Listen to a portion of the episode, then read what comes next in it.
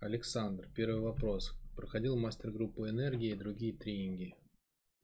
Слава, привет. Подскажи, пожалуйста, какой есть ключ к тому, чтобы отличать истину от лжи на каждом шагу своего пути?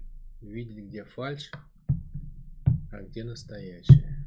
А этим вопросом всегда задавалось человечество, как отличать истину от лжи. Если взять древнюю, древнюю Грецию, да, то в какой-то момент, вот вы знаете, да, что считается европейская культура, европейская цивилизация, она там отсчитывается, ну так по-серьезному, она отсчитывается с Древней Греции. Древние греки, там у них тепло было, все хорошо, а не так много надо было работать, например, как где-нибудь на севере, наверное, да. Они там ходили в просторных белых одеждах, как, как нам это рисуют историки. И, значит, у них было время на досуг.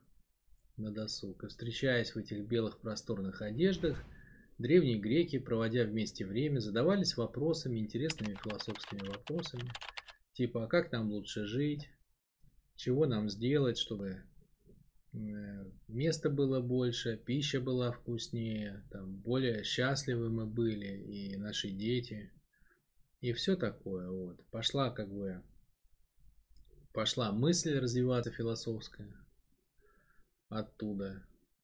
И оттуда мы имеем, собственно, главный философский вопрос как раз про вот это, как бы, а что есть истина? Понимаете, то есть как бы люди, которые живут логикой, логикой, причинно-следственными связями. Логика всегда построена там на, на себе, да, то есть как мне теплее, где мне удобнее и так далее. Так вот, логикой можно обосновывать что угодно. То есть одному человеку нравится одно, другому другое, третьему третье. Если сильно не вдаваться в какие-то детали, или в, точнее даже не в детали, да, а в какие-то такие большие абстрактные вещи, то, ну, то логика может быть любой, понимаете. То есть кому-то нравится там лето, а кому-то зима. И можно любую точку зрения совершенно отстаивать что лето это лучше, чем зима, или что зима лучше, чем лето. И будут аргументы. И можно спорить бесконечно. Можно отстаивать, что, я не знаю, там, что греки лучше римлян, а можно, что римляне лучше греков. И тоже найдутся какие-то там аргументы и за одну, и за вторую. И ну вот греки этот вопрос поняли. Ну реально проблема, понимаете? То есть э, можно топить за любую точку зрения, и будут аргументы. И тогда как, как искать истину? Как жить в мире, где можно доказывать что угодно? Приводить аргументы, и они будут строгие, логичные. На чем вообще основано это явление? Да? То есть почему так в мире работает, что можно топить за любую точку зрения? Дело в том, что так работает в пространстве, понимаете? То есть вы, например, можете представить комнату. Да? Комната, четыре угла. Вы можете встать в любую точку комнаты, и начать описывать комнату. И все будет логично. То есть там э, человек стоит и говорит, там тут шкаф, тут стул, тут вот это, тут вот это. И все будет так, как а, он с одной точки на полу обозревает всю комнату, то он даст совершенно полноценную картину. Но какие-то объекты ему с этой точки не будут видны. То есть все будет абсолютно логично, но будут пустые как бы области тьмы, области тумана. Можно встать на другую точку и из нее описать ту же самую комнату. И тоже это будет вообще другая картина. Если у того шкаф был справа, то у этого он будет слева. Вплоть до противоположного. Какие-то новые предметы появятся, потому что их с этой точки э, зрения видно. А с той точки зрения не было видно. А какие-то наоборот исчезнут но при этом все будет строго, логично, объемно и так далее. Вот понимаете, есть вот это явление в пространстве, что если ты смотришь из одной точки, то ты имеешь совершенно логичную, совершенно строгую, совершенно стройную картину мира, но она лично работает только для тебя. И вот то же самое происходит в голове. Поэтому на одну и ту же комнату может быть бесконечное количество точек зрения. Все они дадут очень стройные логичные описания, и ни одно из них не будет верным. Вот такая вот загогулина. Ну и что с этим делать, да?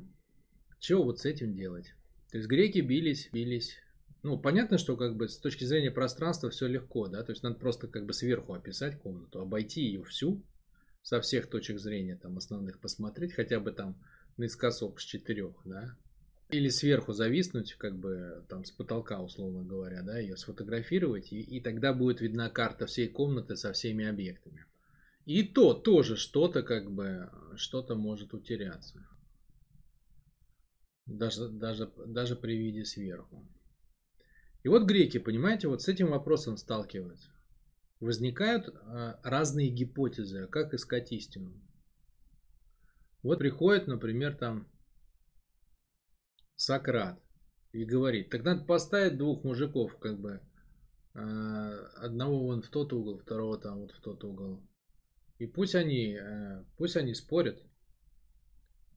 Ну и тогда как бы с двух разных точек зрения, когда они посмотрят, с диаметрально противоположных, истина родится в споре. Это метод Сократа. Из него появились, например, вот в психологию он, например, как вошел. Он вошел как э, ну, как групповой метод работы, да, там люди обсуждают, брейн, брейнсторм, мозговые штурмы проводят. Вот эта вся история. Это Сократ, да, истина рождается в споре. Был еще Аристотель, который сказал, что истина это как бы истина э, выявляется повторяемым экспериментом. Вот, там, если ты подкинул яблоко вверх 10 раз, и оно 10 раз упало. Ну, значит, истина в том, что яблоки падают. И по этому пути пошла наука, из этого родился научный подход. И с точки зрения, если мы говорим о пространственных объектах, то это действительно, этот метод действительно позволяет э, выявлять истину. Но прикол в том, что сегодня наука, например, столкнула, она пошла по методу Аристотеля, да, то есть в науке является первым методом а, познания наблюдения, затем идет там всякие разные, там попробовал, укусил, понюхал, там, я не знаю, подкинул, подбросил, распилил и так далее. Потом идет эксперимент, да, и как бы закрепление этого эксперимента, там, гип гипотезы, эксперименты, доказуемость, там, вот это вот вся история.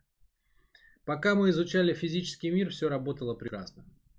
Но когда мы дошли, например, до человека, да, а человек существо-то не физическое, понимаете, то есть у него же смыслы, да, и э, у него там глубокий внутренний мир, эмоции, все дела. И получилось, что никакие эксперименты не работают, да, то есть что там, к чему пришла, к чему привел Аристотель в психологии? Ну, появилось тысяча психологических школ, каждая поставила свои эксперименты. Все, капец, конец, да, то есть Аристотелевским методом не познается истина не физическая, только пространственная.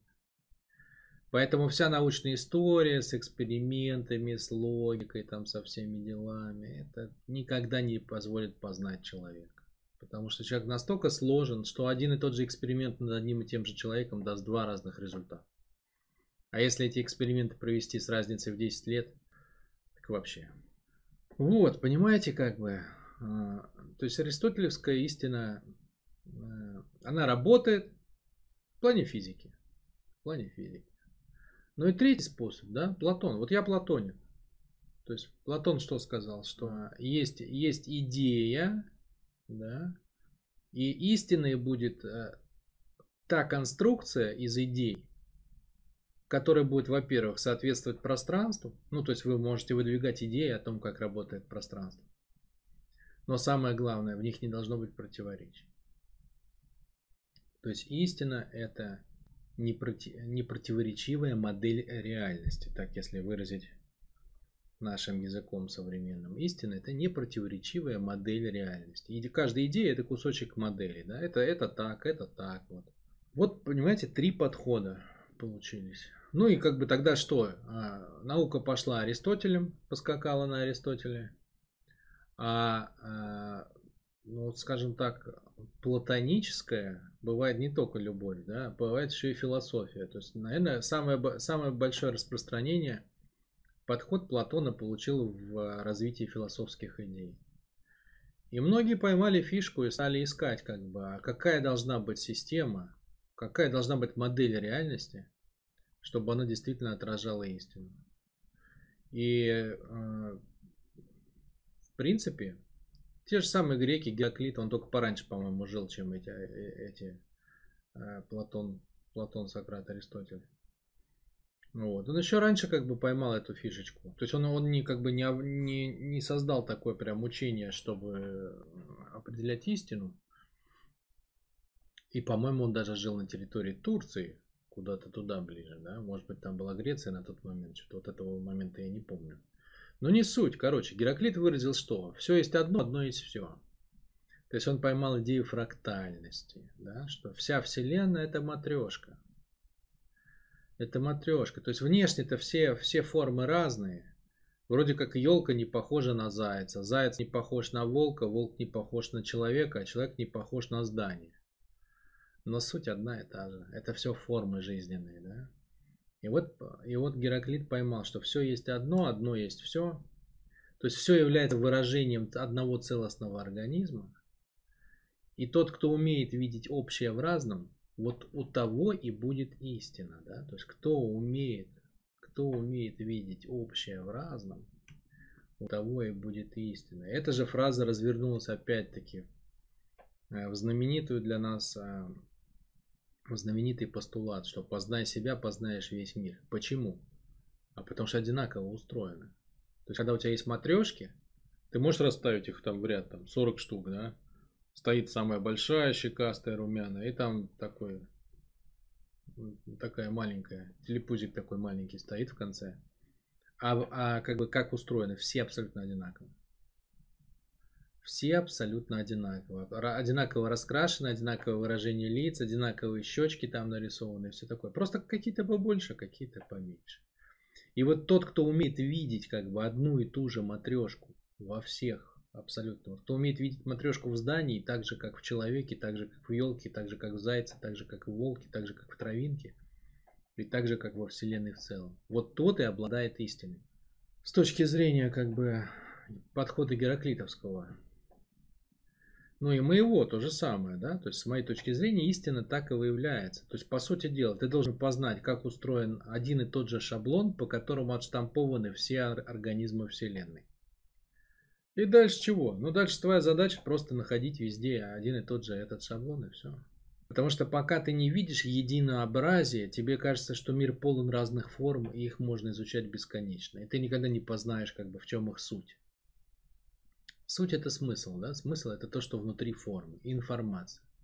Информация. Ин это в, а форма, ну, внутри формы, да? Вот внутри формы есть смысл. Каждая форма отражает, форма жизни отражает свой смысл. Вот тот, кто умеет видеть то, что внутри форм, чтобы научиться это видеть, точнее, он должен обладать пониманием природного шаблона, потому что природа разворачивает один и тот же шаблон, но через разные формы жизни. Вот, собственно, ключик, да, ключик к этому, как ты написал, ключ к тому, чтобы отличать истину от лжи. Ключ к тому, чтобы отличать истину лжи от лжи, заключается в том, что ты все должен видеть, прежде всего, как разные формы жизни, как разные организмы. Вот государство ты должен увидеть как организм, понимаешь? Вот кто-то думает, что государство это что-то злое, кто-то думает, что государство это какая-то территория на карте, кто-то думает, что государство это президент. А истина в чем? Государство это организм, природный организм, такой же, как человеческий организм, такой же, как организм животного, такой же, как организм дерева, в нем будут отпечатки всех этих организмов, потому что на самом деле они все созданы по одному и тому же шаблону. Вот первое, как бы, да, первый шаг к тому, чтобы начать понимать, как устроена жизнь. Вы не можете не видеть ничего, кроме организмов, понимаете? Если вы разбираете, как работает какой-то вирус, вы должны рассматривать его как организм. Вы хотите понять, как взаимодействует человек. Рассматривайте его как организм среди других организмов.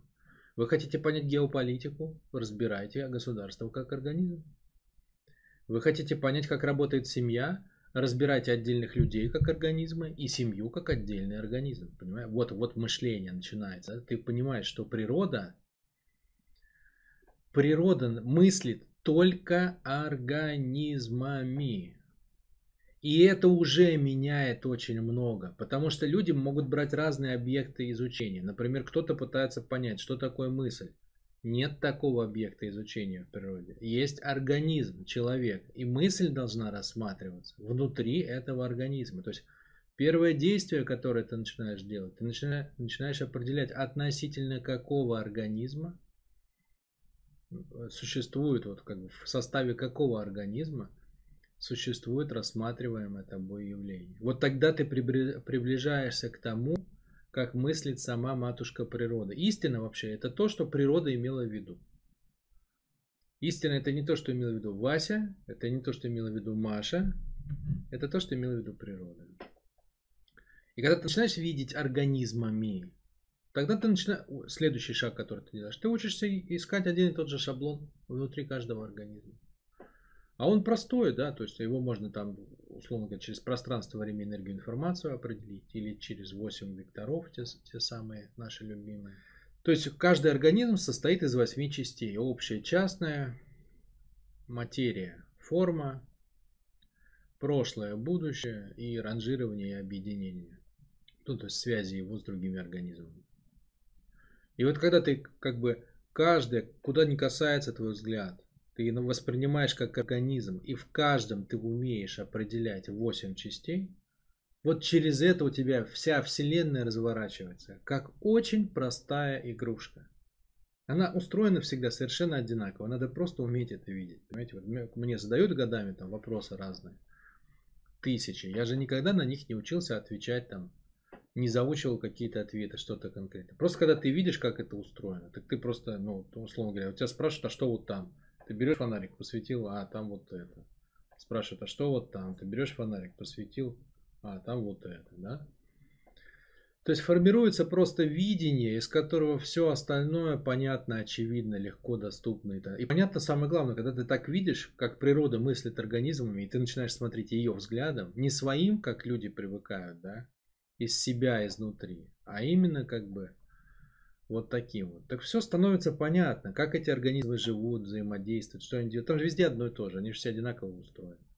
И поэтому возникает политический вопрос. Ну так ты что в первую очередь делаешь? Воспринимаешь как бы планету как организм. Дальше отдельные народы как, как отдельные организмы. И ту же самую логику, как взаимодействуют люди, как взаимодействуют животные, как взаимодействуют семьи. Ту же самую логику ты проецируешь на взаимодействие стран. И сразу понимаешь, как где там кто что. Кто в этом организме общее, кто частное. Отсюда ты понимаешь их смыслы, их функции, там, ну и так далее, короче. На самом деле ответ простой, Александр. Ты же наверняка знаешь его, ты же с нами давно. Истина позволяет видеть системное мышление, больше ничего не надо. Все, берешь как бы, настраиваешь свой бинокль, на, на системный лад и, пожалуйста, смотри до посинения.